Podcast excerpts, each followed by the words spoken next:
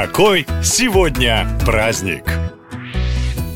12 октября в России отмечают День кадрового работника. На современном языке их называют HR. Так что в эту дату обязательно загляните в отдел кадров и поздравьте коллег. Им будет приятно. Ну а если у вас на этой неделе назначены собеседования, есть возможность увеличить шансы получить работу. Кстати, лучшим подарком 12 октября любому человеку будет шоколад. Ведь неофициально в эту дату отмечают День шоколада шоколадных сюрпризов. До 16 века какао-бобы, из которых его делают, употребляли только в Америке. Из них готовили специальный напиток чоколатль, и пить его разрешалось только шаманам. В общем, до 1519 года, когда испанцы высадились на побережье современной Мексики, человечество было лишено удовольствия пить и есть шоколад. И уже конкистадоры привезли первые какао-бобы домой, а оттуда они со скоростью света распространились распространились по всему миру. В России шоколад сначала тоже только пили. Эту моду ввела лично Екатерина II. Первая шоколадная плитка появилась в 1828 году в Голландии. Ну а в конце 19 века первые фабрики открылись уже на территории Российской империи. Потом, правда, революционеры обозвали шоколад буржуазным лакомством, и только в начале 60-х начался массовый выпуск плиток. Первая знаменитая советская советская шоколадка называлась, конечно, Аленка. Это что касается истории, а отмечать День шоколадных сюрпризов нужно, конечно, с подарками. Сказать спасибо плиточкой шоколада, признаться в любви коробкой конфет или удивить вторую половинку и сходить на шоколадную спа-процедуру. В общем, отмечайте так, как позволяет фантазия и, конечно, кошелек. Ну а на этом все. Больше необычных поводов в следующем выпуске. Пока!